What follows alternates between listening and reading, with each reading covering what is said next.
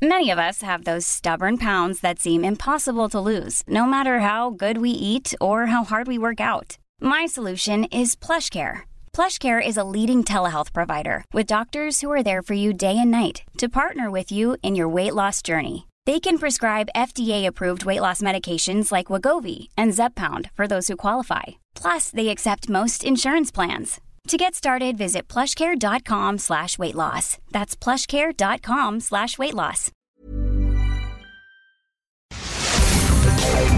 Divagando en la mente de un espacio donde semana a semana llevaremos a la silla de los psicoanalistas las mentes más tormentosas para ser analizadas por los expertos. Con Rocío Arocha, Ruth Axelrod y José Estrada.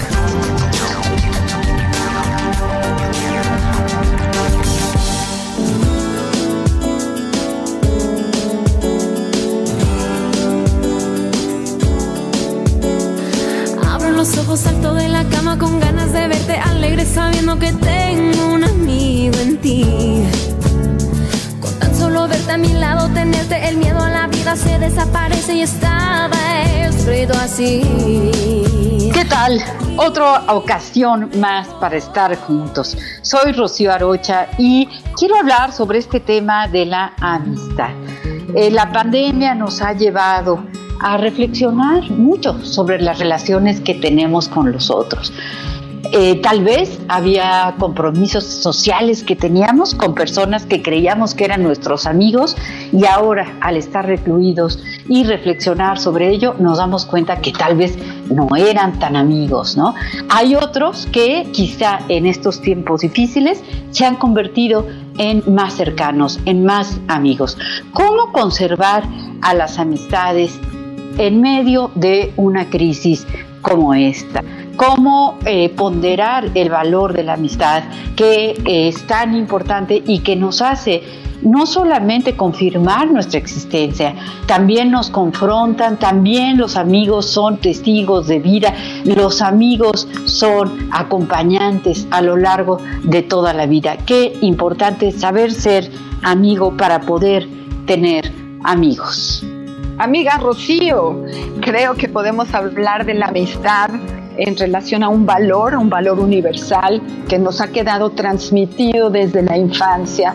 Creo que aprendemos de la amistad cuando recordamos aquellos momentos de ver a nuestros padres, si es que tenían amigos, cómo los valoraban, cómo los cuidaban, ¿sí? tanto mamá como papá. La amistad es algo que se aprende también viendo cómo otros la llevan a cabo, como un valor, como lo dije hace un momentito, pero también como un concepto que tiene que ver con lo importante de estar acompañado de gente valiosa. Sin embargo, creo que hay muchos estilos de amistades y muchos niveles de amistades, desde aquel amigo entrañable de la infancia, que son amigos de, de antes, ¿no?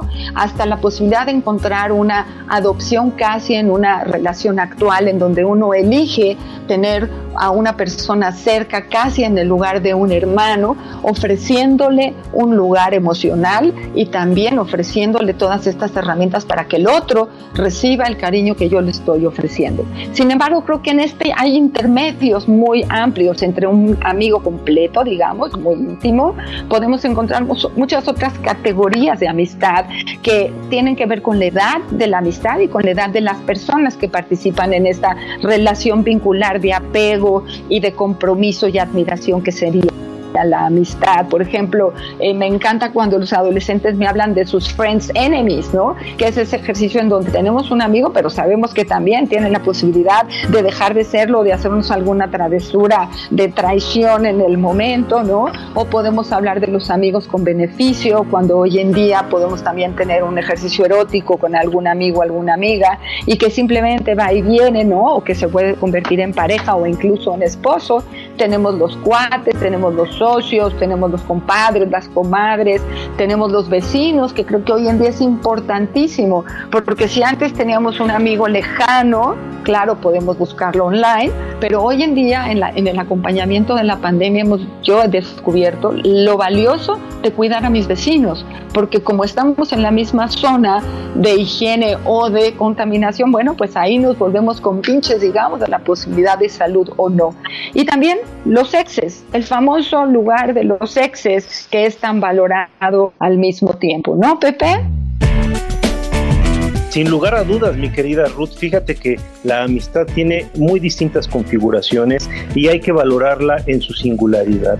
No hay una amistad única, las amistades no se repiten. Hay distintas formas de ser amigos con distintas personas. Lo que es cierto es que la amistad engrandece al ser humano. Es aquella relación que saca nuestros valores más preciados a relucir.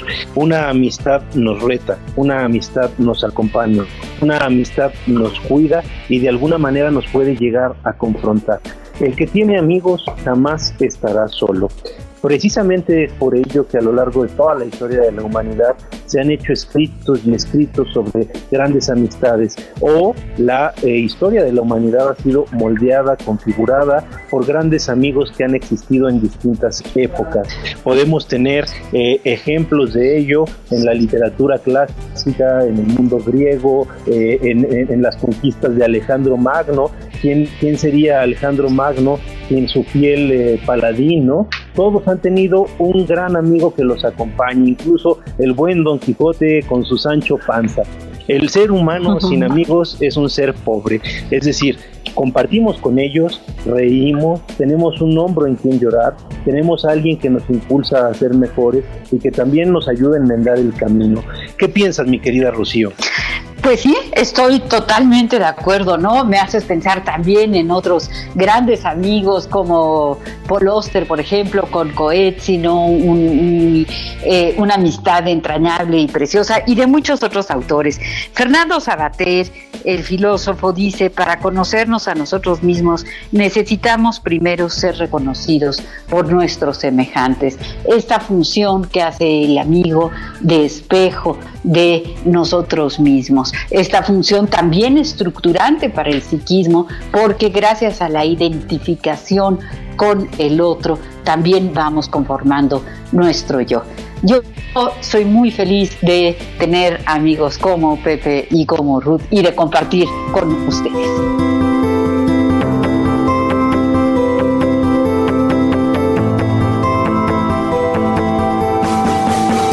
Bueno, es, es, un lujo y un honor de la vida tener un amigo, ¿no? Y me hacen reflexionar sobre aquella época en donde los niños tienen su amigo imaginario, ¿no? Aquel fenómeno del ejercicio psíquico del desarrollo del niño, en donde cuando está entrando al mundo social y aprendiendo de los otros niños, tiene esta habilidad para imaginar que está acompañado y que maneja sus frustraciones de una manera muy particular, teniendo ese espacio del amigo imaginario eh, que puede ejercer la posición de transicionabilidad entre el amor de sus padres y el amor del grupo social, que además eh, es sano, es, si está bien manejado, es, es muy particularmente importante esto del amigo imaginario que con el tiempo, bueno, va a llevar al ejercicio del amigo real, ¿no? Y esta variable que quisiera también retomar es sobre lo valioso de la no edad entre los amigos. No importa si tienes 10, 20 o 30 años de diferencia con otra persona que es valiosa, que admiras, que quieres, puedes desarrollar una relación amistosa de largo plazo con una persona que tenga diferente edad a ti, pero seguramente lo que van a tener en común son los intereses, son los afectos, son este vínculo de respeto y amistad, ¿no? Y por último, antes de irnos, quisiera mencionar lo interesante de la amistad con el psicoanalista y el paciente, en donde hay una relación muy intensa, muy especial entre un paciente y un psicoanalista, muy amistosa, pero que difícilmente puede transitar a una amistad como se tiene en una situación, eh, digamos, muy simétrica. Pero bueno, son temas para que nuestro público lo escuche y podamos seguir polemizando, ¿no es así? Pepe. Sí, sin lugar a dudas, fíjate que este, este tema de la amistad con el analista entre el analista y su paciente es algo eh, bastante, bastante complejo porque de nueva cuenta en el consultorio se extienden ahora sí que nuestros sueños más preciados, ¿no? Nuestros pacientes llegan y nos platican su material más, más valioso, sus memorias, sus recuerdos, sus dolores, sus ilusiones, sus deseos. Entonces, los conocemos a veces mejor que nadie. Entonces, eh, sin lugar a dudas, se empieza a generar una relación de afecto, pero que por el bien de la relación terapéutica eh, es necesario mantener como de alguna manera con cierta reserva o con cierta distancia.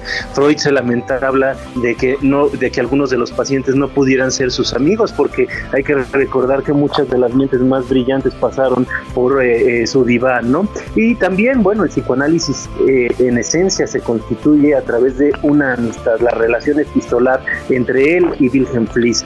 Pero bueno, hoy día sabemos que para que un proceso analítico sea exitoso, se necesita algo más que la amistad. Sí ese cariño que va a estar, sí ese afecto que es innegable en algunos de los casos, pero sobre todo el interés por el beneficio de la persona, del paciente. Y para ello necesitamos guardar cierta distancia.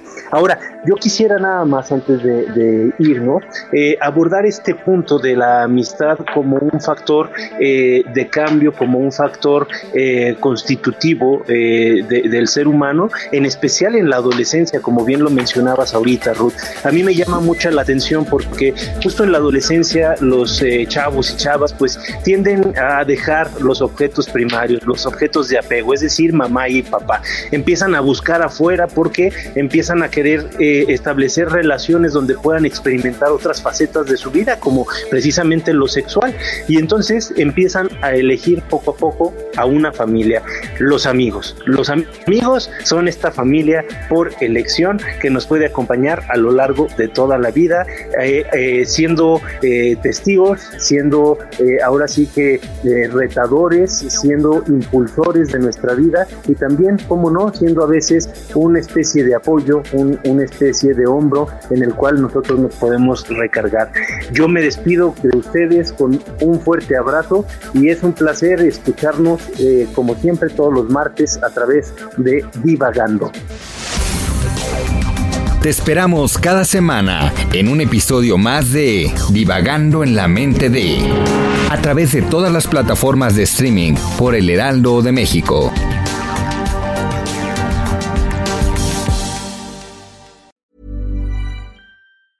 Ever catch yourself eating the same flavorless dinner three days in a row? Dreaming of something better? Well, HelloFresh is your guilt-free dream come true, baby. It's me, Kiki Palmer. Let's wake up those taste buds with hot, juicy pecan-crusted chicken or garlic butter shrimp scampi. Mm. Hello Fresh. Stop dreaming of all the delicious possibilities and dig in at HelloFresh.com. Let's get this dinner party started.